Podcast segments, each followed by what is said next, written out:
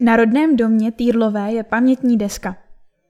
Na začátku května byla odhalena pamětní deska na domě číslo popisné 128 v Rožmitálské ulici na Březových horách, kde se roku 1900 narodila česká animátorka, scénáristka a režisérka, spoluzakladatelka českého animovaného filmu Hermína Týrlová.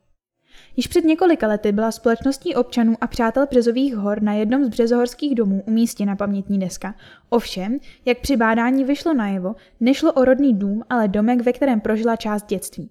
Ve středu 3. května, v den 30. výročí úmrtí Hermíny Týdlové, město odhalilo pamětní desku na skutečném rodném domě. Březohorská rodačka tak má v příbrami nyní desky dvě. Uvedl starosta města Jan Konvalinka. Slavnostního aktu se zúčastnil zlínský filmový historik, filmař a publicista Jiří Madzia. Informace o životě a díle Hermíny Týdlové najdete na webových stránkách poznejpříbram.cz v sekci osobnosti.